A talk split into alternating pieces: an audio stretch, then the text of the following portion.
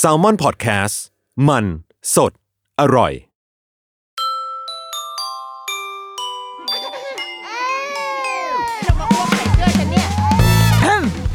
เดอะรุกี้มัมคุณแม่มือสมัครเลี้ยงกับนิดนก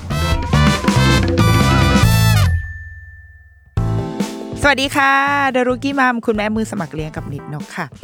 ประเด็นที่เราอยากคุยวันนี้เป็นสิ่งที่จริง ๆ อยาก อยากคุยมานานแล้ว แบบว่ามันมันถูกแบบครุ่นคิสอยู่แบบตลอดอะเออ แล้วก็รู้สึกว่าอยากจะแบบ อยากจะเตรียมเนื้อหาให้มันดีนะแต่ว่าพอแบบทำไปทำมาแล้วก็รู้สึกว่ามันจะไม่มีทางจบอะมันมันเหมือนทำยังไง มันก็ไม่ครบไม่ท้วนสักทีจนสุดท้ายก็เลยคิดว่า ถ้าอย่างนั้นอะเราอยากจะพูดไปเลย ก็คือทุกครั้งเวลาที่เราได้มาแบบจัดรายการมาพูดอย่างเงี้ย มันเหมือนเราเองก็ได้ได้ทบทวน สิ่งที่เราสิ่งที่เรารู้สิ่งที่เราเคยอ่านหรืออะไรก็ตามมา มันเหมือนได้เป็นกระบวนการหนึ่งของการของการเรียบเรียงความคิดตัวเองของการแบบตั้งหมุดหมายตั้งธงอะไรของตัวเองอะเออมันมันมันเป็นกระกระบวนการที่ มันไม่ใช่ว่าเรามาเล่าให้ทุกคนฟังด้วยนะแต่มันเหมือนเราเล่าให้ตัวเองฟังทำความเข้าใจสิ่งต่างๆ ให้ตัวเองฟัง แล้วก็พอดีมีไมค์มาตั้งอยู่ก็เลยเหมือนแบบคนอื่นได้ฟังไปด้วยอะไรเงี้ย เรื่องที่ว่านี้ค่ะก็คือว่าด้วยเรื่องของการอ่านเขียนของของเด็ก ที่สนใจเรื่องนี้เป็นเพราะว่าลูกตอนนี้ลูกอายุหกขวบเนาะเป็นสิ่งที่สนใจมาตลอด แต่ว่าตอนนี้มันเข้มข้นมาก เพราะว่ามันมาแมชกับวัยของลูกพอดีก็คือหกขวบ มันเริ่มต้นมาตั้งแต่ประมาณห้าขวบแหละที่เราจะเริ่มเห็นสัญญาณบางอย่างจากลูก เรื่องเกี่ยวกับการอ่านเขียน และจริงๆมันอาจจะไม่ใช่แค่สัญญาณจากลูกเลยนะคะ มันคือสัญญาณจากรอบรอบรอบรอบตัวด้วย เราเริ่มเห็นเพื่อนลูกโรงเรียน โรงเรียนในที่นี้คือไม่ใช่แค่โรงเรียนตัวเองด้วยนะ คือแบบว่าโรงเรียนทั่วไปคือวัยอะวัยของเด็ก ชั้นเรียนของเด็กและความคาดหวังของของคนอื่น ๆ ที่มีต่อเด็กอะเบ่งบานในช่วงประมาณนี้แหละ ประมาณวัยห้าหกขวบ คือเป็นสิ่งที่อยากเอามาคุยในรายการตลอดเลยนะ แล้วก็คิดว่าได้ได้พูดอะในมีพูดพูดแต่แต่ถึงไปบ้าง แต่ว่ายังไม่เคยมีอีพีไหนที่อุทิศให้กับเรื่องนี้แบบโดยเฉพาะ แต่เราก็จะไม่มีอีพีไหนที่อุทิศให้กับเรื่องนี้โดยเฉพาะ เช่นกัน เพราะเราดูแล้วว่ามันจะไม่จบแค่นี้ เราพยายามจะรวบรวมเรียบเรียงให้มันแบบเออเป็นหนึ่งอีพีที่ว่าด้วยการอ่านเขียนแต่เราคิดว่า มันเป็นโดยส่วนตัวมันเป็นงานวิจัย ของตัวเอง เป็นการทดลองของตัวเองที่มันยังแบบยังดำเนินต่อไปอะยัง ongoing project ของตัวเองที่มันจะยังแบบไปต่อเรื่อยๆ ดังนั้นวันนี้เราจะใช้ EP เนี้ยเป็นการ kick off โปรเจกต์อันนี้ของเราว่า เราอยากจะเล่าเรื่องหรืออยากจะทดลองเอาเรื่องจากผลการทดลองที่เราเห็นเออมามาแชร์ให้ทุกคนฟัง เกี่ยวกับเรื่องการอ่านเขียนของเด็กนี่แหละ ในแบบที่ว่า จะพยายาม เอ่อทำจะพยายามทำในแบบที่ตัวเองเชื่อให้ได้มากที่สุด เพื่อที่จะพิสูจน์ว่า ผลที่ได้มาเนี่ย มันโอเคใช่ไหมมันคล้ายๆ กับตอนที่เราแบบทำ baby led winning อะ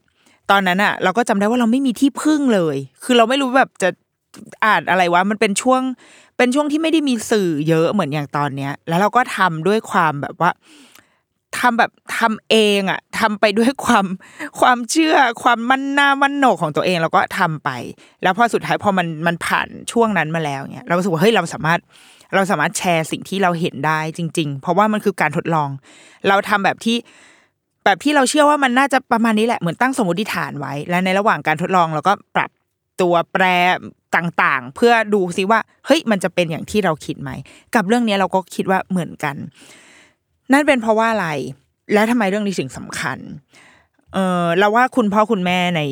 ในยุคนี้ค่ะ รุ่นใหม่รุ่นรุ่นหลังๆมาเนี้ยอย่างวันก่อนเราเพิ่งคุยกับครูที่โรงเรียน คุณครูที่เป็นอะไรผู้อำนวยการเออผออที่โรงเรียนเนาะก็คุยคุยกันแล้วครูบอกว่าเนี่ยช่วงเนี้ยกำลังแบบสัมภาษณ์ คุณพ่อคุณแม่ที่จะเข้ามาในรุ่นต่อไปอะค่ะ เป็นคุณพ่อคุณแม่เข้าใหม่ แล้วพอได้สัมภาษณ์ได้คุยก็คือพบว่าโอ้พ่อแม่รุ่นหลังๆ มาเนี้ยคือทุกคนแบบ ทุกคนอ่านเพจหมอประเสริฐอะคือเป็นเป็นคุณพ่อคุณแม่ที่ค่อนข้างเข้าถึงข้อมูลความรู้เกี่ยวกับการเลี้ยงลูก แล้วก็มีแนวทางที่มันแบบรู้อะคือสมมติว่าพูดคำว่าอะไร อ่านเล่นทำงานพ่อแม่รู้ พูดคำว่า EF พูดคำว่าอ่านหนังสืออะไรเงี้ยพ่อแม่รู้ แต่ว่าโอเคจะในระดับแบบไหนเข้าใจมันในมุมมองยังไงเดี๋ยวว่ากันนะ แต่ว่า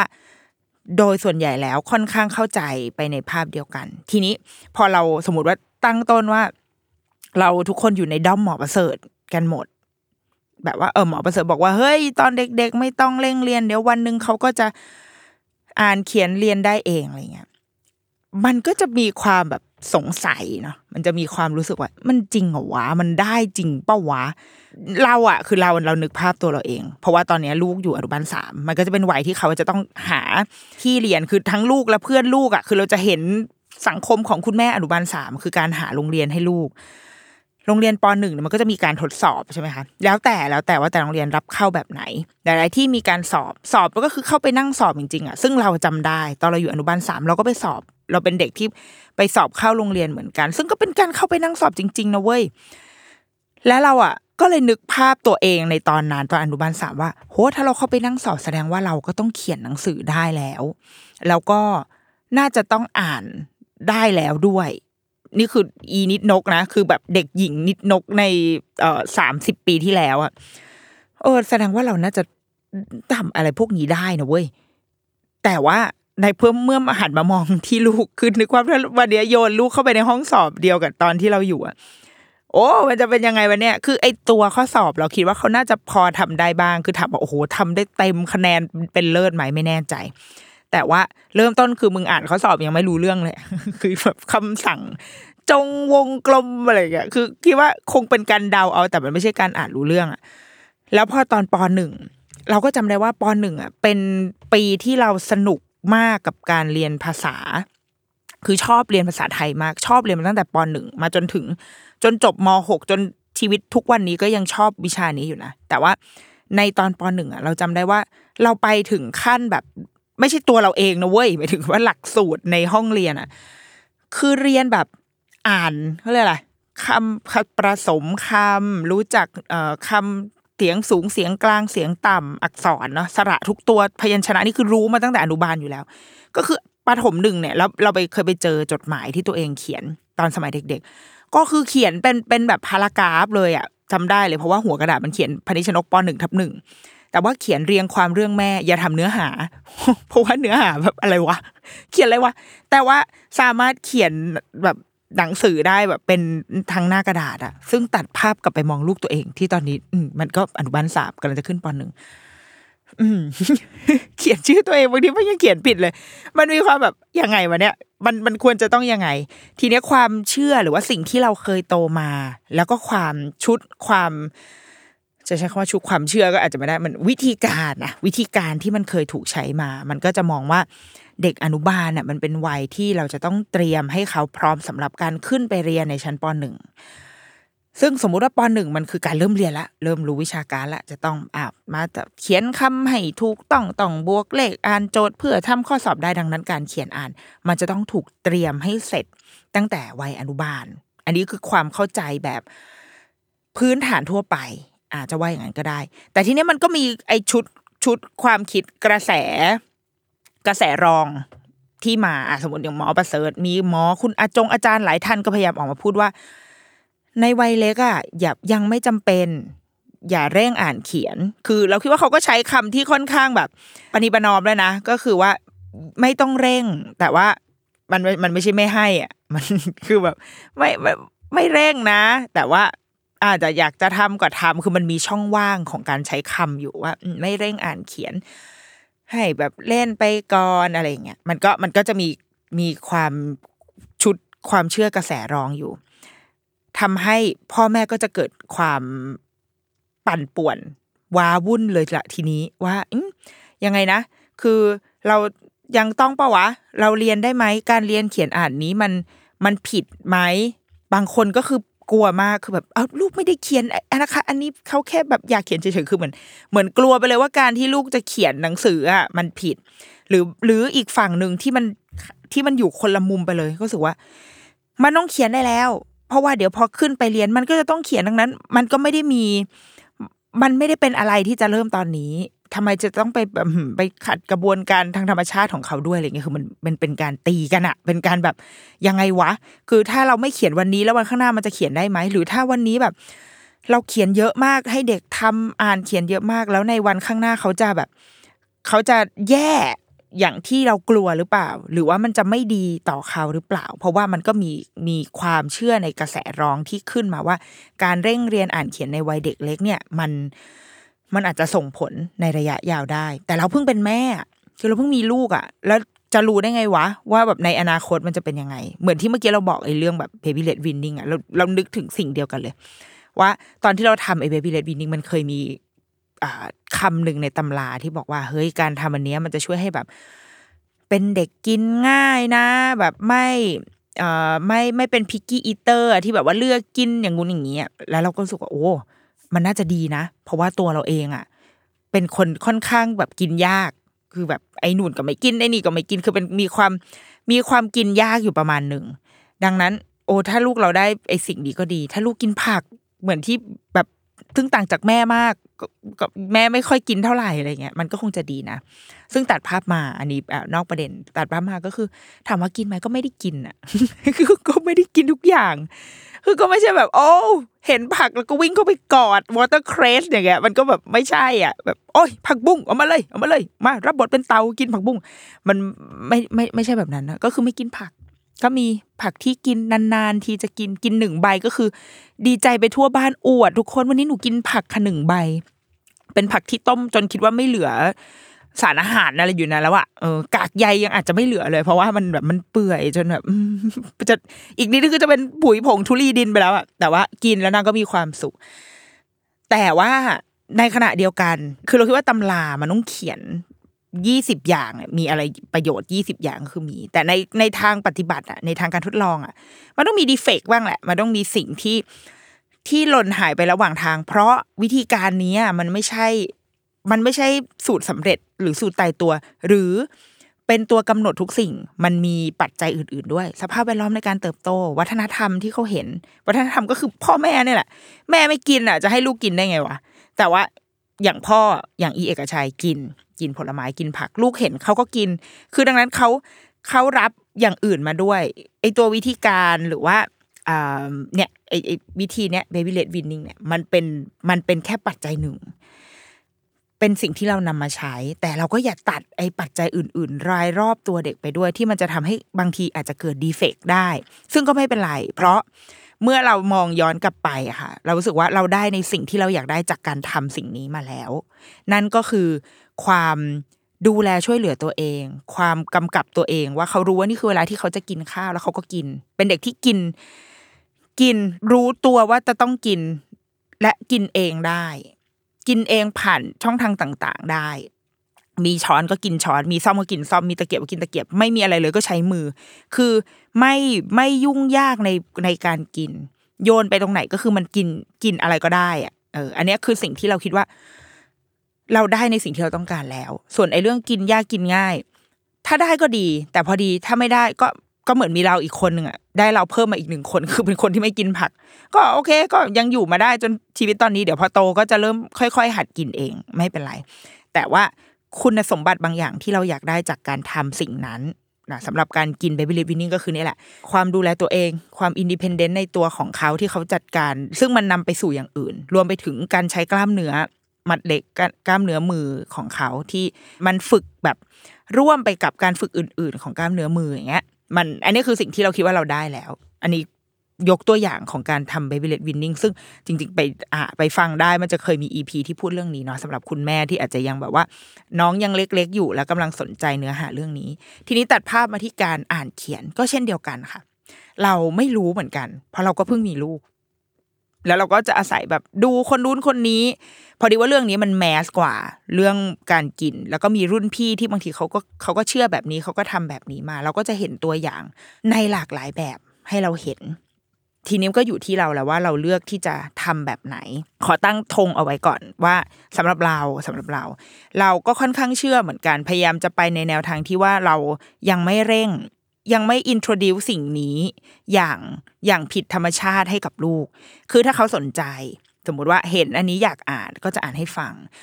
เห็นตัวนี้อยากเขียนก็จะเขียนให้ดู คือจะพยายามไปตามจังหวะของเขา แต่จะไม่ไม่เป็นฝ่ายไป introduce มันอะไปแบบ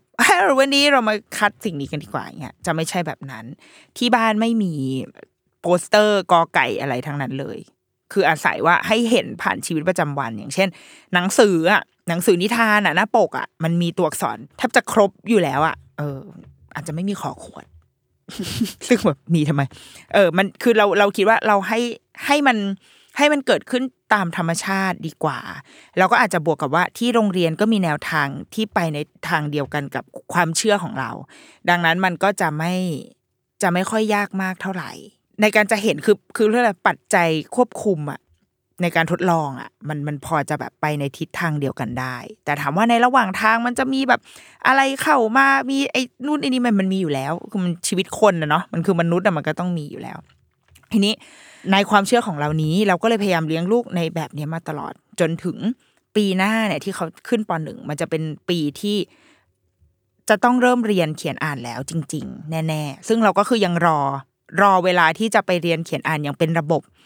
จากที่โรงเรียน แต่ว่าสิ่งที่เราเห็นจากลูกในตอนนี้ค่ะหกขวบแต่จริงๆตั้งแต่ขึ้นอนุบาลสามอนุบาลสองไปปลายจนถึงอนุบาลสามเราเริ่มเห็นความอยากเขียนมากขึ้น เริ่มเห็นความแบบอย่างอย่างเมื่อวานเลยก่อนจะมาอัด เราล้างจานอยู่ตอนเช้าเนาะเราก็แบบว่าเตรียมอาหงอาหารเช้าเราก็ล้างจงล้างจานเขาก็วิ่งมาบอกว่า นี่คุณแม่ดูอันนี้ แล้วก็มีกระดาษอันหนึ่งเขียนว่ามีนกเกาะอยู่บนหัว คือแวบแรกที่อ่านคือเราแบบเฮ้ยนกเกาะนกเกาะอยู่บนหัวกูแบบมองขึ้นไปนิดนึงแล้วก็เลยนึกขึ้นได้ว่าอ๋อเขียนแบบนี่มันชื่อหนังสือนี่นาเขาบอกว่าใช่นะนนอะ แบบมองแล้วก็แบบเขียนตามเลยนะ ก็คือมันมีหนังสือชื่อนี้แหละ มีนกก็อยู่บนหัวอของโมวิลเลมส์ระวางไว้ที่โต๊ะโต๊ะทำงานของเขา แล้วมันไม่รู้อารมณ์ไหนก็คือหยิบกระดาษมาแล้วก็นั่งเขียน แล้วก็วิ่งมาโชว์แม่ แล้วก็โอ้ยเยี่ยมเลยแบบ เขียนเขียนจนแม่เชื่อเลยว่ามันมีอยู่จริง ๆ คือมันแบบ คือมันอ่านแบบมันอ่านอ่านออกอะ อ่านมันเขียนดูดีเลยอะ เออ เพราะว่าความสามารถของเขาในในเลเวลนี้ในการเลี้ยงดูแบบเรานะแบบว่าเละเทะอะแล้วก็ไปโรงเรียนไม่ได้มีการเรียนเขียนอ่าน มีการนำเสนอให้ได้คุ้นเคย มีการ encourage ให้เขียนชื่อตัวเอง ชื่อเพื่อนให้เขียนคำใกล้ๆตัวของเขา แต่ว่าไม่ได้เรียนเขียนอ่านในแบบที่เราเคยเรียนมานะ อันนี้อันนี้แบบเล่าถึงตัวเอ่อตัวเขาเรียกอะไรปัจจัยอื่นๆก่อน ตัวแปรเออพูดถึงตัวแปรที่อยู่ในการทดลองนี้ คือเขาอะสนใจที่จะเขียนการเขียนของเขาเป็นอยู่ในระดับการเขียนตาม และตอนนี้เริ่มที่จะสามารถบอกให้เขียนได้ เช่นเขาเดินมาบอกว่า อยากเขียนคำว่าขนมเค้ก เขียนยังไง เราก็เราสามารถนั่งทำอย่างอื่น แล้วก็แค่พูดแล้วเขารับมันไปเขียนได้ เช่นบอกว่าขนมเค้กหรอขอไข่นอหนูมอมาเขาก็เขียนขอไข่ถ้าเขาติดบางตัวเขาก็จะหันมา เราก็จะบอกว่าสระเอไงสระเอที่เหมือนคาว่าแม่ แต่เอาออกไปตัวหนึ่งเขาก็จะเก็ตข้อควายข้อควายนี่มันหัวเข้าหรือหัวออกนะก็จะมีคำถามที่คุยกันอะไรเงี้ยแล้วก็จะมีโค้ดเนมของ ตัวบางตัวอย่างเช่นแบบสระอาเขาจะเรียกแคนดี้เคนหรือว่าไม่หันอากาศ เราเราจะเรียกว่ามักกะโรนีคือเราไม่รู้จะอธิบายยังไงเขาบอกมักกะโรนีอะที่มันเป็นแบบเขาก็จะเก็ตเขาก็จะเข้าใจแล้วแต่ว่าจะพยายามพูดชื่อจริงของมันให้เขารู้อยู่เสมอด้วยว่าไม่หันอากาศ ถ้ามันทำหน้าสงสัยขึ้นมาก็มักกะโรนีอะมักกะโรนีอ่ามันก็จะเขียนอย่างเงี้ยค่ะ คืออยู่ในระดับนี้แต่ยังไม่ได้สามารถที่จะสะกดคำได้ แล้วก็ อ่านได้ในคำมันไม่ใช่การอ่านหรอกมันเป็นการจำจดจำได้ในคำที่เขาคุ้นเคย อย่างเช่น ชื่อตัวเองคำว่าพ่อคำว่าแม่คำนะไม่ใช่ชื่อเราด้วยนะ หรือถ้าเป็นชื่อเราคือเขาจะจำชิ้นส่วนของชื่อเราได้ เอ้ย ตัวนี้อยู่ในชื่อแม่ก็คือกอไก่ หรือดอเด็กเนี่ยนิดนกเป็นต้นหรือว่าเครื่องหมายบวกก็คือจัตวาเนาะไม้จัตวาอยู่บนชื่อพ่อพ่อชื่ออันอะไรอย่างเงี้ยค่ะ คือมันมันมาเป็นชิ้นส่วนอย่างไม่เป็นระบบ เหมือนเป็นเหมือนจิ๊กซอที่เละๆอะคือที่แบบเพิ่งเทออกมาจากกล่องแล้วก็แบบเต็มไปหมดเนี้ย มันกำลังแบบประติดประต่อจิ๊กซอพวกเนี้ยเข้ามาด้วยกัน นี่คือสเตจของเด็กประมาณหกขวบเนาะทีเนี้ยเพื่อที่จะเพื่อที่จะพูดถึงเรื่องนี้ค่ะจริงเราพยายามหาข้อมูลเยอะเราอ่านหนังสือ แบบหลายเล่มมากทั้งแบบทั้งไทยทั้งอังกฤษไปฟังคนนู้นคนนี้พูดคือพยายามจะรวบรวมเรียบเรียงเนาะแต่ว่าเราได้อ่านหนังสือเล่มหนึ่งแล้วเรา เราชอบเพราะว่ามันไม่ได้ดีเด่นอะไรคือไม่ได้แบบโอ้โห เป็นคัมภีร์ของโลกอะไรอย่างเงี้ยนะแต่เราชอบเพราะว่าหนึ่งมันเป็นหนังสือภาษาไทย เป็นหนังสือไทยสองก็คือโบราณมาก คือเนี่ยอยู่ในมือเลยนะ จะมีเสียงแบบกรอบแกรบหนังสือเล่มนี้คือ ถ้าแค่เห็นหน้าปกก็คือแบบ อือหือเรโทรเก่ามันดูแบบมันดูเก่าไปหมดเป็นหนังสือของจุฬาค่ะ เป็นหนังสือของสำนักพิมพ์จุฬาปีเนี้ย ปีที่ที่เขาพิมพ์เนี่ย เขาพิมพ์ครั้งที่สี่นะเว้ย พิมพ์ครั้งที่สี่เนี่ยปีสองพันห้าร้อยห้าสิบสองแต่ว่าพิมพ์สามอะสองพันห้าร้อยสี่สิบสี่คือคิดว่าพิมพ์หนึ่งน่าจะอยู่ที่ประมาณสองห้าสามเอ็กเอ็กอะคือมันเก่าขนาดที่ว่าโหเกือบสามสิบปีอยู่นะ เล่มเนี้ยเป็นหนังสือที่ค่อนข้างโบราณมากทีเดียว เขียนโดยรองศาสตราจารย์พูนสุขบุญสวัสดิ์ท่านก็เป็นอาจารย์อยู่ที่คณะครุศาสตร์จุฬาเนี่ยแหละ ความตั้งใจที่ เขียนหนังสือเล่มนี้ค่ะ คืออาจารย์เขาก็เล่าให้ฟังว่าเราเขาเล่าให้ฟังในใน part ของคำนำเนาะเขาบอกว่าตอนเด็กๆเนี่ยเขาก็เหมือนเนื่องจากคุณแม่เป็นครู ดังนั้นเข้าใจเลยความลูกครู ความที่คุณแม่เป็นครูอะอาจารย์พูนสุขอะก็ก็เลยเหมือนเหมือนจะว่าเป็นเด็กโตเร็วก็ได้อะความแม่เป็นครูเนาะคือแม่เพราะว่าแม่ก็จะสอนไงความนางก็เป็นนักสอนใช่ไหมนางก็จะสอนอะเขียนอ่านอะไรอย่างเงี้ยก็เลยได้เข้าโรงเรียน เร็ว เพราะว่าก็ต้องไปทำงานกับแม่ ทีนี้พอเข้าโรงเรียนไปอยู่ในห้องเรียน มันก็จะดูโตดูเฉิดฉายขึ้นมาจากเพื่อน ครูก็เลยด้วยความหวังดีก็เลยบอกว่าเฮ้ย เธอเก่ง เธอไปอยู่ปหนึ่งได้เลย เธอไม่ต้องมาเรียนและอนุบาลมานั่งมานั่งเล่นอะไรแบบมอนซ่อนผ้าอยู่เงี้ย มันไม่ใช่เวลาละไปขึ้นไปปหนึ่งอาจารย์เขาก็ขึ้นไปอยู่ชั้นปหนึ่งปรากฏว่าพอไปปหนึ่งมันยาก เพราะว่ามันต้องเริ่มเรียนเขียนอ่าน มันเริ่มแบบว่า เริ่มแบบเริ่มต้องฝึกคัดลายมืออะไรเงี้ย ซึ่งเขาก็อาจารย์เขาเขียนไว้เลยว่าเขาก็พบว่าตัวเองอะ เขียนไม่ดีทำคือจากเดิมที่อนุบาลเนี่ยมีความสุขมากพอไปปหนึ่งปุ๊บเขียนก็ไม่ดีลายมือไม่สวยต้องแบบเขียนแล้วลบเขียนแล้วลบเขียนแล้วลบ คุณครูก็พยายามจะให้กำลังใจอะมีรางวงรางวัลให้บ้างเราต้องนึกในบริบทว่ามันคือแบบห้าหกสิบปีก่อนนะก็คือคุณครูท่านก็คือมีเมตตามาก ถูกไหมคือสมัยนี้เราอย่าเอาวิธีการนี้มามามาวัดกันในสมัยนี้เนาะคือต้องแบบย้อนกลับไปก่อน คุณครูก็คือมีเมตตามากกว่าโอ้อะมามาเดี๋ยวฝึกเขียนกัน เอารางวัลไปก็คือแบบ encourage กันทุกอย่าง จนพอผ่านชั้นผ่านช่วงเวลาอันโหดร้ายในช่วงปหนึ่งมาได้ อาจารย์ก็เหมือนทำพอทำได้แล้วมันก็เริ่มแบบเริ่มไปได้ดีขึ้น เริ่มแบบเริ่มเริ่มจะโอเคขึ้นแล้ว แล้วพอมาเป็นครูก็ได้มาเห็นมีได้มามีประสบการณ์ในการสอนเด็ก ก็จะได้เห็นทั้งเด็กที่สามารถเขียนได้ แต่กับเด็กส่วนใหญ่ที่เขียนไม่ได้ เขียนไม่สวย พอเขียนไม่สวยคุณครูก็ต้องเข้าไปลบออกแล้วให้เขียนใหม่ อันนี้คือวิธีการในยุคก่อนเนาะอะแบบพูดทีไรก็คือต้องมีวงเล็บไว้ก่อนว่า อย่าเพิ่งแบบอู้หูโอ้โห กับวิธีการอะไรแบบนี้ มันคือย้อนกลับไปแบบสี่ห้าสิบปีก่อน เห็นเด็ก ๆ เขียนกันทีก็คือแบบมันเครียดไปหมด มือเกรงไปหมดปากเปิกเม้มปากปากเบี้ยวน้ำลายไหลคือมันเหมือนแบบ มันมันดูเครียดไปหมด จนแบบ เออทำไมกับการเขียนกับเด็กมันถึงเป็นแบบนี้เนาะแล้วพอมาเป็นอาจารย์บ้าง เป็นอาจารย์แบบอาจารย์ที่สอนนิสิตอีกที ก็เลยจะได้เห็นวิทยานิพนธ์ เห็นปริญญานิพนธ์ที่นิสิตทำที่มันว่าด้วยเรื่อง รายล้อมการเขียนต่าง ๆ เหล่านี้ค่ะ เลยทำให้ตัวอาจารย์เองอะได้เห็นวิธีการหรือว่านวัตกรรมในการฝึกเขียนหรือหรือเขาเรียกอะไรงานวิจัยต่างๆ ที่มันที่มันอัปเดตอะเพราะว่าการตรวจข้อตรวจรายงานเด็กเราก็ต้องอ่านไปด้วย แล้วพอเราได้เห็นนู่นนี่แล้วเขาก็เลยคิดว่า มันมีแนวทางของเขาอยู่ และอยากจะรวบรวมให้เป็นลายลักษณ์อักษรเพื่อใช้ในการสอนนิสิต หรือเอาไว้สำหรับคนที่สนใจอาจจะเป็นพ่อมงพ่อแม่อะไรเงี้ยค่ะ ก็เลยเขียนเป็นหนังสือเล่มนี้ขึ้นมา ชื่อหนังสือว่าเมื่อหนูน้อยหัดเขียนขั้นตอนสอนเขียนสำหรับคุณครูและพ่อแม่นี่คือชื่อหนังสือ เราได้หนังสือเล่มนี้มาแบบแบบแร่ๆเหมือนเป็นหนังสือแบบจะหมดสต็อกแล้วอะแล้วเขามาแบบมาขายเราก็เลยแบบเออชื่อมันมันน่าสนใจดี ตอนแรกเราเรามีความสบประมาทประมาณนึงนะว่ามันมันดูโบราณอะคงจะไม่เท่าไหร่หรอก แต่ว่า ก็ด้วยความอยากรู้อะคืออ่านได้หมดไม่ได้ติดอะไร ไม่ได้รู้สึกว่ามันแบบมีใบแอดหรืออะไร แม้จะหน้าปกจะดูโบราณมากก็เลยซื้อมาอ่าน แต่ปรากฏว่าเราเคยอ่านครั้งเนี้ยรอบหนึ่งรอบหนึ่งก่อน คืออ่านไม่จบด้วย เพราะว่ามันยังไม่ใช่วัยของลูกอะอ่านตอนนั้นลูกประมาณสามสี่ขวบมันคืออ่านได้แต่ว่าไม่เก็ตอะ เราก็เลยเลยยังไม่รู้จะตัดสินยังไงกับหนังสือเล่มนี้ เนี่ยแหละประโยชน์ของกองดองนะจริง ๆ คือเราเราเป็นคนเชื่อในกองดองเหมือนกันว่า หนังสือมีเวลาของมัน ให้มันอยู่ตรงนั้นแหละ เดี๋ยวพอเรารู้ว่าเราอยากจะรู้เรื่องอะไรเราจะเดินไปหามัน แต่ถ้าแบบถ้าเราอยากรู้เรื่องอะไรแล้วเราไม่มีที่ไหนให้เราไปหา มันจะอึดอัดใจมากนะเว้ยสำหรับเราอะดังนั้นเราก็เป็นทีมกองดองประมาณหนึ่งอีเล่มนี้ก็ถูกดองเอาไว้ จนนี่แหละมามามาแมทช์กันว่าช่วงเนี้ย ลูกกำลังสนใจคือ คือพัฒนาการด้านนี้ของเขามันมันผลิบานมากๆ ก็เลยไปหยิบเล่มนี้มาอ่าน ปรากฏว่าเฮ้ย ดีว่ะ ดีในแบบที่อย่างที่บอกนะ มันไม่ใช่คัมภีร์ของจักรวาล แล้วก็ไม่ได้เป็นโหงานวิจัยระดับโลกอะไรหรอก แต่ว่าพอมันเป็นภาษาไทยแล้วอืความโบราณของมัน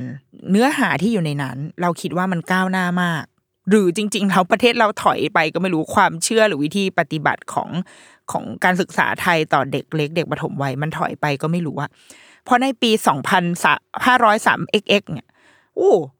คือสิ่งที่อยู่ในหนังสือเล่มนี้นี่ traditional มากนะ มันคือแบบคณะคารุจุฬาคือมันไม่ได้เป็นต้องเป็นองค์กรอะไรที่แบบ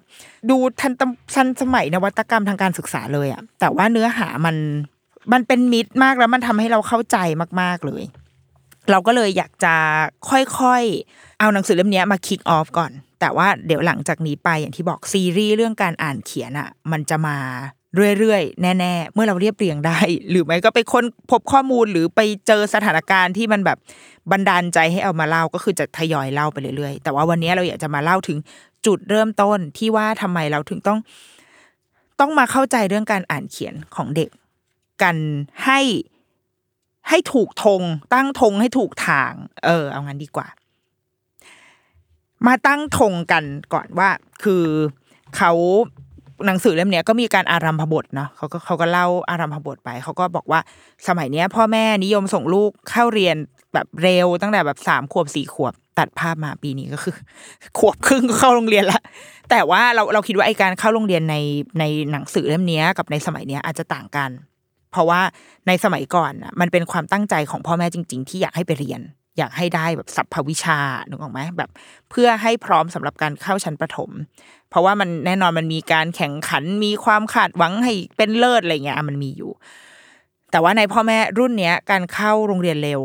หลัก ๆ อาจจะแค่ว่าเลี้ยงไม่ไหวแล้วเพราะว่าจะไปทำงาน กูจะไปทำงาน ไปโรงเรียนสองก็คือไม่ได้คาดหวังอะไรมากนอกจากให้ลูกไปเล่น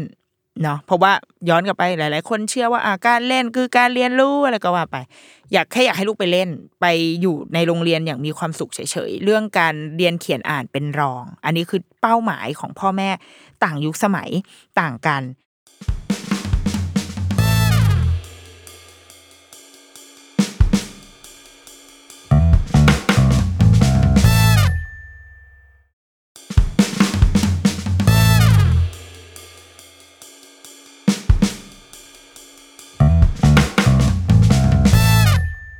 ทีเนี้ยหนังสือเขามียกอันหนึ่งที่บอกว่าเป็นข้อสังเกตของคุณตุ้ยชุมสาย ที่บอกว่าเด็กในวัยเนี้ยพัฒนาการทางกายมีอัตราเติบโตช้ากว่าวัยทารก ซึ่งใช่เนาะวัยทารกอะทุกอย่างมันออกทางกายหมดพลิกพลิกคว่ำชันคอลุกขึ้นยืนเดินทุกอย่างมันเป็นแบบทางกายมันเห็นชัดๆ แต่ว่าพอร่างกายมัน stable แล้วอะหนึ่งขวบ หลังจากหนึ่งขวบไปร่างกายมันเริ่มแบบ stable มากขึ้น พัฒนาการด้านนั้นมันก็จะน้อยลงมา ทีนี้มันจะเริ่มมาทางกล้ามเนื้อมัดเล็กมาทางแบบเก็บรายละเอียดร่างกายละเพราะว่าชิ้นใหญ่ ๆ มันมันมันทำงานได้ดีแล้ว ดังนั้น พอโตไปกว่านั้นพอกล้ามเนื้อมัดใหญ่ทำงานเสร็จร่างกาย stable ยืนตั้งตรงได้วิ่งเดินได้ ร่างกายจะเริ่มเก็บรายละเอียดชีวิตแล้วว่าเอ้ย นิ้วมือเป็นยังไงสายตาได้ไหมหูเหอทำได้ไหมและในการศึกษาของคุณพวงแก้วสิริพาณิชย์บอกว่า เด็กที่อายุต่ำกว่า 8 ปีเนี่ยจะมีการรับรู้กลับ หมายถึงว่า ถ้าประสาทสัมผัสทางตากระทบกับสิ่งเร้าแล้วเนี่ยพฤติกรรมที่แสดงออกเกี่ยวกับทิศทางซ้ายขวาบนล่างเนี่ยจะเป็นในลักษณะตรงกันข้าม เราคุ้นๆเนาะถ้าเรามีลูกเราจะคุ้นๆว่า ลูกอะมักจะชอบเขียนตัวหนังสือกลับด้าน โดยเฉพาะในตอนแรก ๆ ที่เขาเริ่มเขียน หรือบางคนก็ยังเป็นยังติดอยู่จนปหนึ่งปสองก็ยังมี ซึ่งมันสอดคล้องกับงานศึกษานี้ที่เขาบอกว่าเด็กอายุต่ำกว่า 8 ปีจะมีการรับรู้กลับ ทีเนี้ยในกลุ่มสี่ถึงแปดปีเนี่ย เด็กสี่ขวบ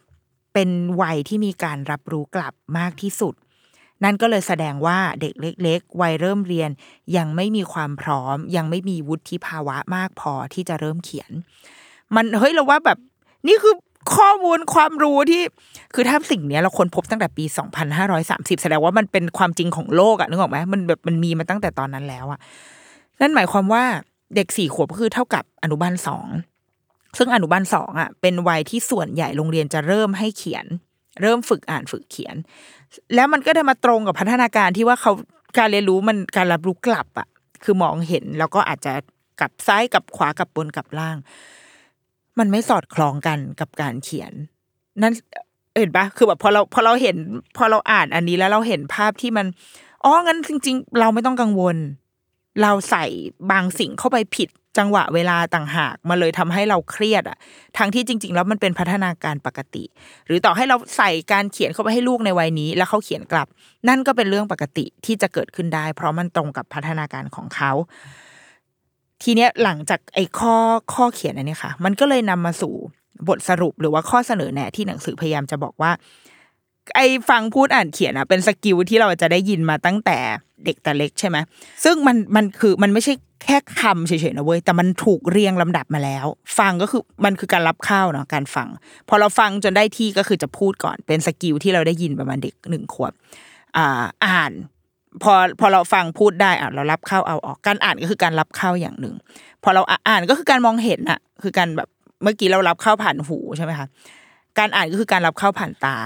การอ่านเนี่ยไม่ได้ไม่ได้หมายความว่าต้องอ่านออกอย่างเดียวด้วยนะ การอ่านคือการเห็น เห็นภาพเห็นสีเห็นตัวอักษร เห็นคนเห็นการเคลื่อนไหวเห็นอะไรก็ตาม อันนี้คือการอ่าน แล้วเมื่อเราเห็นมากพอ มันจะเกิดเป็นการเขียน ดังนั้นการอ่านการเขียนเป็น skill อ่านถ้าอ่านเฉยๆนะ อ่านแบบที่เมื่อกี้เราพูดอะมันเป็นการรับเข้า ไม่ยังไม่ได้ต้องใช้ skill อะไร เพราะตาเรามองเห็นอยู่ตลอด แต่ยังไม่ใช่การอ่านแบบอ่านหนังสือนะ อ่านออก อันนั้นไม่อันนั้นเป็นอีก skill ที่มันยากขึ้นไปอีก และการเขียนมันก็ยากด้วยเพราะว่ามันไม่ใช่แค่มือ แต่ว่ามือกับสมองจะต้องทำงานสัมพันธ์กัน และไม่ใช่มือกับสมองเท่านั้น มีสภาพอารมณ์เข้ามาเกี่ยวข้องด้วย การจะเขียนได้ดีหรือไม่ดี มีเรื่องของความ stable ทางอารมณ์ที่มันจะทำให้เด็กสามารถเขียนสิ่งนั้นได้ การเคลื่อนไหวของกล้ามเนื้อมือ นิ้วมือ แขน มีส่วนทั้งหมดเลย การเขียนมันจึง เป็นงานที่ซับซ้อนกว่าการฟังพูดอ่าน เป็นทักษะที่ยากที่สุดสำหรับเด็ก ทีนี้เขาเลยบอกว่า ถ้าเราเร่งรัดให้เด็กเขียนจะต้องเขียนให้ได้ในวัยนี้ ในวัยสี่ขวบห้าขวบที่แกยังอ่านหนังสือกับด้านอยู่เลยเนี่ย มันอาจจะเกิดอะไรขึ้นได้บ้าง เราชอบในหนังสือเขาใช้คำว่า มันเป็นการสิ้นสิ้นเปลืองทั้งเวลาและพลังงาน เฮ้ยเราว่า มันเป็นมันคำมันไม่ค่อยปณีประนอมเท่าไหร่นะแต่ว่ามันตรงประเด็นเหมือนกันว่า เราทำได้นะ แต่ผลที่ได้มันมันอาจจะไม่คุ้มกับต้นทุนที่ลงไป สิ้นเปลืองทั้งเวลาและพลังงานที่เราลงไปกับการไปเร่งรัดหรือว่าเคี่ยวเข็นให้เด็กที่ยังไม่ถึงวัยเขียนต้องไปเขียน อาจจะมีคำแบบคำเถียงว่าอ้าวก็เขียนได้นี่ ก็คือพอเราไปเร่งปุ๊บเขาก็เขียนได้ไง คือเด็กมันเด็กที่เขียนไม่ได้มันก็มีใช่ไหมแต่ว่ามันก็มีเด็กที่เขียนได้ แต่เราในหนังสือพยายามจะบอกว่า มันไม่ใช่แค่ตอนนี้หรอก มันไม่ใช่แค่ตอนที่เราเห็นนี่หรอกว่าเขาเขียนได้ แต่ในอนาคตระยะยาว มันอาจจะมีร่องรอยอะไรบางอย่างที่เราอาจจะเห็นจากการไปไปเร่งรัด หรือไปทำให้กระบวนการนี้มันเกิดขึ้นเร็ว เราเดาเองนะจากตัวเองนะเราคิดว่าเราก็เป็นเด็กเร่งเรียนอะเพราะว่าถ้าอนุบาลสามสามารถสอบเข้าโรงเรียนต่าง ๆ ได้แสดงว่าโอ้กูก็เรียนมาแน่น ๆ เหมือนกัน เราพบว่าเราอะไม่ชอบเขียน ขนาดว่าทำงานด้านการเขียนนะแต่ว่าชอบพิมพ์ชอบชอบเป็นการพิมพ์แทนรู้สึกว่าเราไม่ใช่คนมือดีอะกล้ามเนื้อมัดเล็กเราเราว่าเราไม่ดี เราไม่ใช่คนมือ มือใช้มือไม่เก่ง คือทำงานละเอียดไม่ได้ทำงานแบบเย็บปักถักร้อย นี่คือเป็นศัตรูกับชีวิตเรามาตลอดเลยนะทำงานไม่เรียบร้อย เขียนหนังสือไม่เรียบร้อย แบบลายมืออยากจะให้มันสวยอะเวลาเห็นเพื่อนที่เขาลายมือสวยๆแล้วอยากจะเป็นแบบนั้นบ้าง เป็นไม่ได้ แล้วก็ เหมือนเราเราคิดว่ามันมีผลมันมีอยู่เหมือนกัน เพราะว่าเราเราถือว่าเป็นเด็ก อืมก็จะว่าเล็กในรุ่นก็ได้นะคะ คือแบบว่าเด็กเดือนกุมภาเพราะว่าตัดรุ่นมันตัดที่พฤษภาใช่ป่ะก็เป็นเด็กเล็กประมาณหนึ่งแต่พอต้องไปถูกแบบเร่งเขียนอะเร่งใช้ร่างกาย เร่งใช้มือเยอะๆอะพอโตมาแล้วว่าเราเราก็อ่อนด้อยด้านนี้เหมือนกัน เออ แต่ว่าก็ไม่เป็นไรคือคนเรามันก็มีเรื่องอื่นให้ต้องใช่ไหมแต่ว่าถ้าเราอยากจะ รักษาไอ้สกิลนี้เอาไว้อะก็จริง ๆ เราก็เลือกทางที่เราเชื่อหรือทางที่เราโอเคได้ เขาบอกว่าถ้าเราไปทำในวัยที่เด็กยังไม่พร้อม ก็อย่างเช่นสมมติเด็กต้องมานั่งเขียนนะก็อาจจะมีเรื่องสายตาที่เขาต้องเพ่งมองมากเกินไปสองก็คือความเครียดเขียนไม่ได้มันก็เครียด อันนี้เราเพิ่มให้ด้วยว่ามันเกิดปัญหาความสัมพันธ์ คือพอเด็กเครียดแต่ว่าแม่หรือครูอยากจะให้เขียนให้ได้ มันก็ต้องไปบังคับบีบบังคับกัน แล้วเด็กก็เลยภาพของการเขียนอะมันมาพร้อมกับความเครียด มันมาพร้อมกับการดุการการอารมณ์เสียความหงุดหงิดของแม่ ความหงุดหงิดของครู มันไม่ได้ถูกผูกเอาไว้กับความสุข หรือว่าผูกเอาไว้กับกับบรรยากาศที่ผ่อนคลายอะ ดังนั้นมันอาจจะส่งผลกับ ทัศนคติที่เขามีต่อการเขียนที่มันไม่ควรจะเกิดขึ้นเลย ถ้าเรารู้สึกว่าเราอยากจะสร้างเด็กคนหนึ่งให้ให้ชอบเขียน ในที่นี้สมมติทุกคนรู้สึกว่าสมัยนี้มันไม่ต้องเขียนแล้วเว้ยมันพิมพ์เอาก็ได้แล้วพูด แค่เราพูดอะ AI มันก็คือพิมพ์ให้เราแล้ว เราคิดว่าการเขียนมันไม่ได้แค่นั้นเนาะแต่ว่ามันคือการนั่งลงจดจ่อเพื่อทำงานอะไรสักหนึ่งอย่างให้จบ แต่ว่า นั่นคือความหมายของการเขียนสำหรับเราในตอนในในยุคสมัยนี้ 2023 เพราะว่าการเขียนคือสกิลที่เราต้องนั่งลงจดจ่อกับสิ่งข้างหน้า และทำมันให้ให้จบให้ได้ แล้วก็นำเอาความคิดที่อยู่ในหัวสมองเนี่ย ถ่ายทอดออกมาอย่างไหลเลื่อนให้ได้ โดยไม่มีอะไรมาสามารถดิสแทรกเราได้ และยังอยากทำต่อ เป็นงานที่เหนื่อยด้วยนะ คือเหนื่อยสมองก็ล้า มือก็ล้าด้วย เพราะว่าต้องเขียนมือก็ต้องออกกำลังกาย แต่ว่าเราจะทำอันเนี้ยให้จบสำหรับเรา คุณค่าของการฝึกเขียนณตอนนี้ไม่ใช่แค่เรื่องการเขียน เพราะว่าเดี๋ยวมีคนเถียงว่าแบบไม่ต้องเขียนแล้ว ฉันพิมพ์เอา ฉันพูดเอาก็ได้ แต่ว่ามันคือเนี่ยนี่คือคุณค่าของมันคือการทำสิ่งที่อาจจะยากหน่อย แต่นำพาถ่ายทอดความคิดของตัวเองออกมาได้ จบสามารถนั่งโฟกัสอยู่กับมันได้นั่นคือ นั่นคือสิ่งสำคัญ ทีนี้อยากจะอีกนิดนึง ทิ้งเอาไว้อีกนิดนึงก่อน หนังสือก็ยังเล่าเรื่องของเราอะไรต่อไปด้วยเรื่อยๆด้วยนะคะ ซึ่งเขาก็ยังมีการตั้งข้อสังเกตเกี่ยวกับเรื่องเด็กหญิงเด็กชาย เด็กชายเนี่ย ตัวจะรูปร่างจะโตกว่าเด็กหญิง แต่ว่าพัฒนาการอาจจะช้ากว่าพัฒนาการในหลาย ๆ ด้าน โดยเฉพาะอย่างยิ่งการใช้มือ ดังนั้น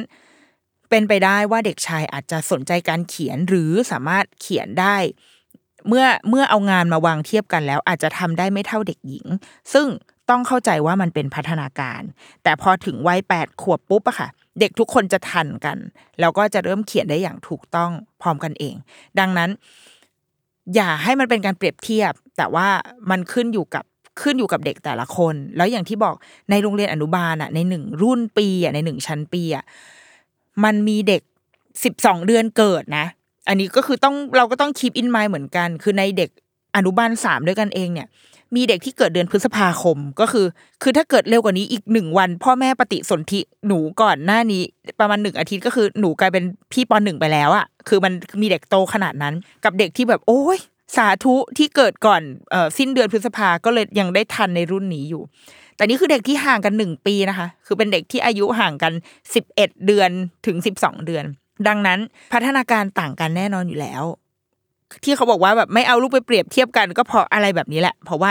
อายุสำหรับเด็กมันก็ยังมีผลถูกไหมคือมันเราเราเห็นชัดตอนลูกเราเล็ก ๆ เราจะยิ่งเห็นชัดเลยว่า โอ้โห แค่ไอคนนี้เกิดก่อนเราสองอาทิตย์นี่เขาชันคอเขาพลิกคว่ำงายอะไรไปถึงไหนแล้วถูกไหมคะแต่ไอสิ่งนี้มันจะค่อยๆ จางจางจางลงไป เพราะว่าพอเด็กเข้าโรงเรียนปุ๊บทุกคนอยู่ในชั้นเดียวกันหมด แล้วเราก็จะมองเห็นว่านี่อยู่อนุบาลสามแล้วนะทำไมถึงทำไม่ได้ แต่จริง ๆเขายังมีเขายังมีความต่างกันอยู่นะเขายังมีพัฒนาการที่ยัง develop ไปไม่ถึงเด็กที่เกิดเดือนพฤษภาคมที่เป็นรุ่นพี่ในชั้นตัวเองอยู่อะดังนั้นอันนี้ก็เป็นอีกหนึ่งสิ่งเรื่องเพศก็ด้วยความเป็นเด็กหญิงเด็กชายก็มีส่วนเหมือนกัน และหนังสือเล่มนี้ก็ยังพูดอีกอหลาย ๆ สิ่งที่บอกว่าอะไรบ้างที่เป็นปัจจัยที่ทำให้เด็กจะเขียนหรือเขียนได้หรือเขียนไม่ได้ อย่างที่เมื่อกี้บอกแล้วนะมีเรื่องเด็กหญิงเด็กชายเรื่องวัย มีส่วนเกี่ยวข้อง สุขภาพ สุขภาพเขาใช้คำว่าสุขภาพ แต่ว่าพอเราอ่านแล้วอะเราเรามองเห็นมันไปในทางเอ่อของโอกาสที่เด็กจะได้ได้รับเข้า โอกาสที่เขาจะได้รับอินพุตต่างๆ เข้ามาเป็นต้นทุนในการเขียน ต้นทุนในที่เนี้ยรับผ่านประสาทสัมผัส เซนส์ทั้งห้าเขาได้มองเห็นมองเห็นและสามารถแยกแยะสิ่งต่างๆ ได้ไหม มองเห็นละเอียดไปเห็นถึงความแตกต่างได้ไหม มันสำคัญยังไง ภาษาไทยสมมุติภาษาไทย มีคอควายกับดอเด็ก เขียนเหมือนกันมาก ๆ ถ้าเราถ้าเรามองแบบมองผ่านๆเหมือนกันมากๆ แต่ถ้าเรามองอย่างละเอียดเราจะเห็นว่า หัวมันหันคนละทางใช่ไหมคะเรามีตัวอ่าภาษาอังกฤษก็ได้จะมีตัว A กับตัว D พิมพ์เล็ก เหมือนกันมาก ๆ แต่ตัวดีหัวยาวกว่าหางไอ้ไอเส้นข้างหลังอะมันสูงกว่า อะไรเหล่านี้ถ้าเด็กๆมีสายตาที่คมชัดและละเอียดมากพอเขาจะแยกแยะความแตกต่างของสิ่งต่างๆ ได้ ซึ่งมันจะส่งผลกับการเขียน หรือการดมกลิ่นลิ้มรสสัมผัส มันก็ทำให้เขาคือการมีประสาทสัมผัสที่ละเอียดละออมากพอ มันจะทำให้เขาแยกแยะสิ่งต่างๆ มองเห็นความแตกต่างของแต่ละสิ่งได้ ซึ่งมันคือต้นทุนสำคัญในการจะนำไปเขียนแน่นอน ไม่ใช่แค่เรื่องการเขียนแบบสะกดคำให้ถูกด้วยนะ แต่เป็นเรื่องของไอเดียที่จะนำมาเขียนด้วย เพราะว่าการเห็นสิ่งต่างๆ อย่างละเอียด การสามารถให้น้ำหนักของของคำได้ มันคือสุดท้ายมันคือเป็นการให้น้ำหนักของคำอะ เออ อย่างเช่น อ่า เปรี้ยวจี๊ด เปรี้ยว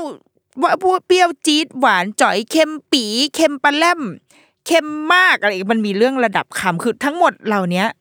มันเกิดจากการรับข้าวผ่านประสาทสัมผัสอย่างรุ่มรวยใช้คำแบบสวยๆ มากๆเลย นอกจากนี้ยังเป็นยังมีถ้าเราถ้าเป็นเด็กที่มีสุขภาพดีทั้งกายและใจ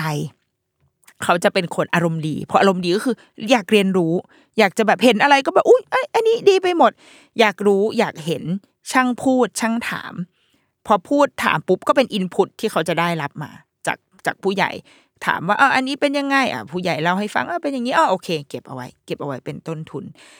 นอกจากนั้นยังเอาต้นทุนที่ตัวเองได้ จินตนาการแต่งเรื่องแล้วก็เล่าเรื่องต่างๆ ทั้งหมดนี้คือต้นทุนที่จะนำไปสู่การเขียนทั้งหมดเลย นั่นจึง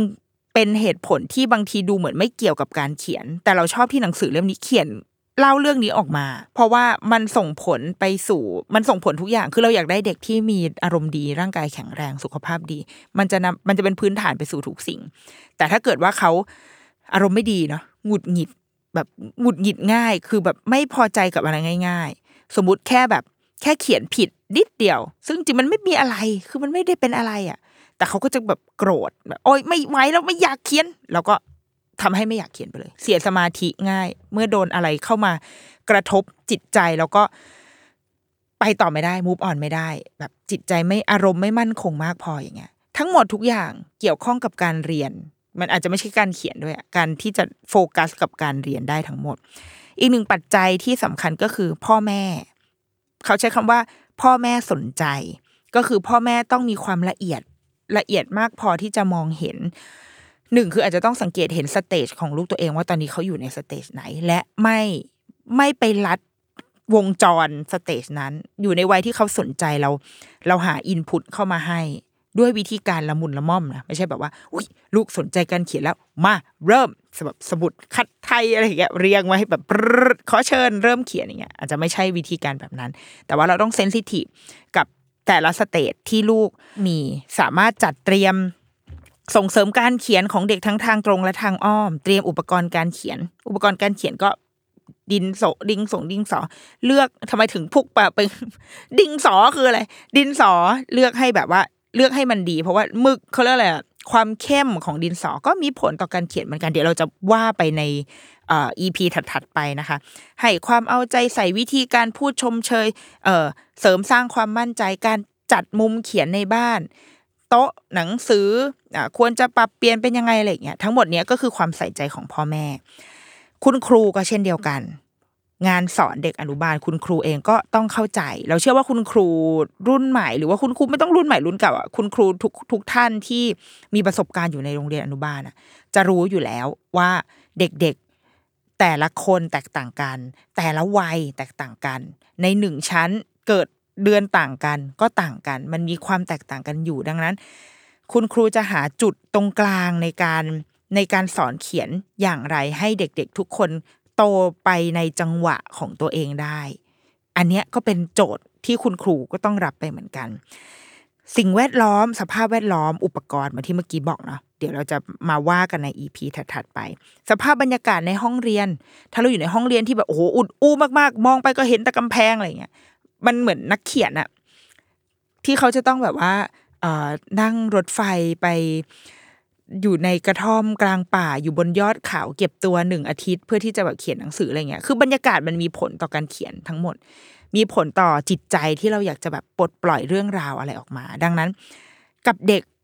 ที่จะนั่งลงมือเขียนคำแรกในชีวิตของเขาอะตัวอักขระแรกในชีวิตของเขาอะบรรยากาศมันก็ต้องมีผลที่จะทำให้เขาอยากเขียนให้ได้ และในหนังสือมีการพูดถึงสื่อมวลชนเป็นครูนอกโรงเรียน ในในหนังสือมันอาจจะอยู่ในบริบทแบบรายการทีวี เพราะว่าสมัยนั้นมันยังเป็นทีวีเนาะมันยังเป็นแบบเป็นแบบรายการโทรทัศน์อะไรอย่างเงี้ยค่ะ แต่ว่าในสมัยเนี้ย เด็กๆรับสื่อเยอะมาก มีสื่อที่เข้ามาในชีวิตประจำวันของเขา เยอะ แล้วมันเป็นช่องทางที่เขาเลือกเองได้ด้วย มันไม่ใช่การดูทีวีในสมัยก่อนที่ต้องรอว่าเราจะได้ดูรายการโปรดของเราหรือไม่ แต่ในสมัยนี้มันมีสื่อ ที่เข้ามาเยอะมากๆ ในในในหนังสือนะเขาจะพูดว่าสื่อมวลชนหรือว่าหรือว่าสื่อที่เด็กจะได้รับอะมันก็มีจริง ๆ แล้วมีอิทธิพลต่อเด็กในด้านการใช้ภาษาทั้งการพูดและเขียน เพราะว่าสื่อมันมันมีอิทธิพลอะไม่ต้องกับเด็กอะกับเราก็ด้วย ทีเนี้ยสื่อที่เหมาะกับเด็กก็ควรจะมี ถ้าจะเป็นการพูดก็คือต้องพูดชัดถ้อยชัดคำและพูดให้ถูก คือถ้าเราคิดว่าเด็ก รับเข้าอินพุตเข้าผ่านประสาทสัมผัสทั้งหมด สิ่งที่เขาได้มันก็ควรจะเป็นข้อมูลที่ถูกต้องอะก็คือเป็นสิ่งที่ชัดเจนคมชัดที่สุด เพราะว่าเขากำลังฝึกแบบเก็บรายละเอียดอะเขาเก็บรายละเอียดของทุกสิ่ง แล้วเดี๋ยวชีวิตมันจะค่อยๆหยาบขึ้นเองไม่เป็นไร แต่ตอนเด็ก ๆ มันต้องละเอียดเอาไว้ก่อน ดังนั้น รายการหรือว่าเสียงที่เด็กควรจะได้ฟังมันควรจะเป็นเสียงชัดถ้อยชัดคำฉันพูดชัดหรือเปล่าวะเนี่ยเริ่มกูเริ่มเครียดละ เพราะว่าเมื่อกี้แบบดิงสอ ยังดิงสออยู่เลยค่ะ คือมันเป็นควรจะเป็นคำที่ชัดถ้อยชัดคำรายการบางรายการจะมีการขึ้นเหมือนจะเป็นคำบรรยายอะถ้านึกภาพรายการสมัยเนี้ยใน YouTube มันจะทำกันเยอะ มันจะเหมือนเป็นคำที่ pop up ขึ้นมา มันไม่ใช่ซับไตเติลนะแต่มันเป็นแบบ มันเรียกว่าอะไรไม่รู้อะแต่ว่านึกเราคิดว่าหลายคนนึกภาพออก หรือถ้านึกภาพไม่ออกพวกญี่ปุ่นเกาหลีเขาจะใช้กันมาตลอด ญี่ปุ่นเนี่ยขึ้นซับไตเติลจีนอย่างเงี้ยจะขึ้นซับไตเติลตลอด เพราะว่าอย่างจีนน่ะมันมีเหตุผล เพราะเขาเขามีหลายจีนมาก แต่ว่าไอตัวอักขระมันจะเป็นตัวเชื่อมทุกจีนเอาไว้ด้วยกัน เพื่อให้อ่านแล้วก็โอเค รู้ว่าตอนนี้ไอพิธีกรหรือว่ารายการนี้ หรือว่าซีรีส์เรื่องเนี้ยกำลังเล่าพูดถึงสิ่งนี้อยู่ โดยการอ่านซับไตเติลอ่าญี่ปุ่นกับเกาหลีก็มีเยอะมากเขา ที่เขามีสิ่งนี้ก็เพื่อหนึ่งก็คือช่วยคนที่ไม่ได้ยินเนาะผู้ผู้ที่มีความบกพร่องทางการได้ยิน และสองก็คือหวังผลด้านการฝึกภาษาเนี่ยแหละ มีงานวิจัยของ National Captioning Institute นะคะ NCI ของอเมริกาบอกว่าไอ้คำบรรยายแบบเนี้ย subtitle หรือ even คำบรรยายที่ที่เราจะเห็นในรายการวาไรตี้ญี่ปุ่นเกาหลีอะมันคือคำบรรยายคำบรรยายแทนเสียง มันจะช่วยปัญหาทางการได้ยินของคน ช่วยคนที่กำลังเรียนภาษา อย่างเช่นเราเราจำได้เวลาเราตอนเราเรียนภาษาญี่ปุ่นอะเราก็ชอบดูรายการพวกนี้เพราะว่ามันจะขึ้น แล้วพอมันขึ้นมาแล้วเรา มันแมทช์กับตัวที่เรารู้จักอะเราก็จะรู้สึกแบบโอ๊ยฉันอ่านออก โอ้ตายแล้ว แล้วก็แฮปปี้ แล้วก็อยากจะรู้ต่อ หรือแม้กระทั่งตอนตอน F4 เราจำได้อ่าตอนมัธยม F4 มันดังใช่ป่ะ เราก็ชอบมากฟังเพลง ฟัง F4 ทุกวัน เพื่อนเราในห้องตอนนั้นก็คือทุกคนไปเรียน ไปเรียนภาษาจีน คืออยู่ดีๆ โรงเรียนสอนภาษาจีนก็คือแบบ เป็นที่นิยมกันขึ้นมาเลยแต่คือไม่มีตังค์ไม่ไม่มีตังค์ไปเรียนแม่ไม่ส่ง ก็เลยใช้วิธีการแบบฟังอีเพลง F4 อะแล้วเอาปกเทปปกเทปมันจะมีเนื้อเพลง เอาปกเทปอะมาลอกแล้วก็เขียนทีละคำว่า เพราะว่าคำจีนมันจะตรงไปตรงมาเนาะเพราะเสียงที่ได้ยินกับตัวอักษรที่เห็นมันจะแมทช์เป็นคำเลย แบบวอวอก็คือตัวเนี้ยไอ้ก้อนเนี้ยไอ้ไอ้ตัวรูปร่างเนี้ยอ่านว่าวอก็คือเขียนวออันนี้นีนีเอาเอานีมาเขียน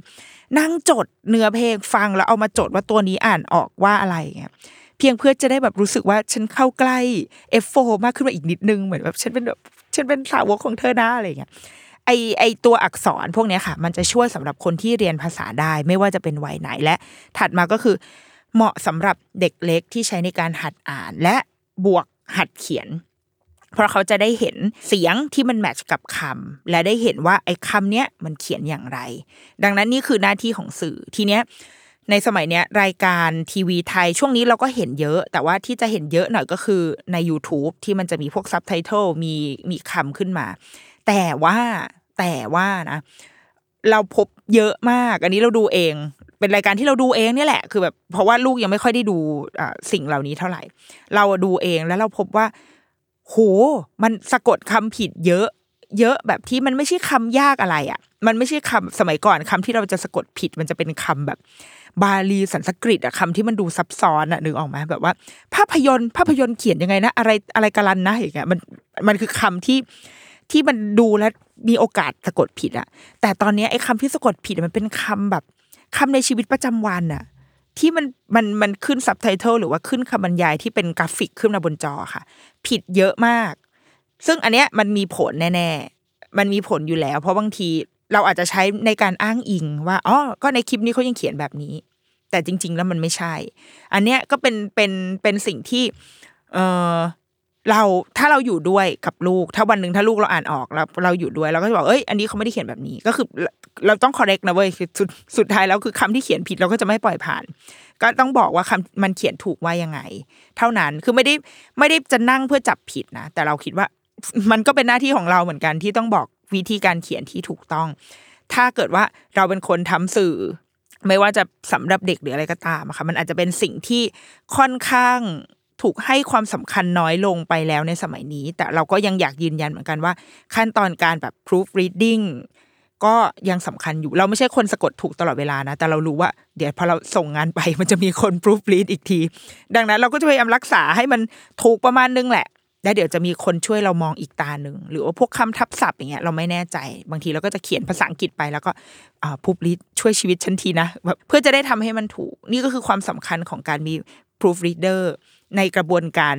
ผลิตงานต่างๆ ซึ่งความเร็วของการผลิตสื่อในตอนนี้มันอาจจะทำให้ขั้นตอนเหล่านี้ค่ะ มันลดน้อยลงไป ก็โยนเอาไว้เฉยๆว่า แค่อยากบอกว่ามันมีผลกับการเรียนรู้ของเด็ก ดังนั้นถ้าเราไม่ใช่สื่อเราเป็นพ่อแม่เราเองก็ต้องเซนซิทีฟกับสิ่งนี้ด้วยเหมือนกัน ว่าเขากำลังรับอะไรเข้าไปและเราเข้าไปมีบทบาทในการ เอ้ย ดูด้วยกัน หรือว่าจะจะสร้างความเข้าใจที่ถูกต้อง ต่อการเขียนคำเหล่านี้ให้ถูกต้องได้หรือไม่นั่นเอง โอ้ยอีพีนี้แบบเข้มข้นมากจริง ๆ บอกแล้วนะ ว่าเป็นแค่ปฐมบทของมหากราบด้านเรื่องการอ่านเขียน เดี๋ยวจะมาอีกเรื่อยๆ บอกไม่ได้ว่าเรื่อยแบบไหน แต่ก็คือมาก็คือมามาเมื่อแบบเมื่ออ่านหนังหนังสือไปถึงจุดหนึ่งหรือว่าค้นพบอะไรใหม่ๆก็จะมาเรื่อยๆ แต่ว่าซีรีส์นี้เราจะตามกันไปต่อแน่นอนค่ะ เพราะว่า ราะอยู่ในความสนใจของเรามาก ๆ ในตอนนี้ แล้วก็ถ้าเป็นไปได้ก็อาจจะแบบหาชวนใครมาแบบมาคุยกันเรื่องเนี้ยเรื่องการอ่านเขียนอะไรเงี้ยก็เดี๋ยวเอาไว้ ติดตามซีรีส์การอ่านเขียนสำหรับเด็กได้เลยกำลังอินสุดๆ แล้วก็แต่ว่าเรื่องอื่นก็ยังมีซีรีส์เกาหลีก็ยังมีเหมือนเดิม ซีรีส์เกาหลีก็ยังมาเรื่อยๆเหมือนเดิมนะคะไม่ต้องห่วงว่าดิฉันจะหยุดการรีวิวซีรีส์ไม่มีทาง เอาล่ะเดรุกี้มัมสัปดาห์นี้สวัสดีค่ะ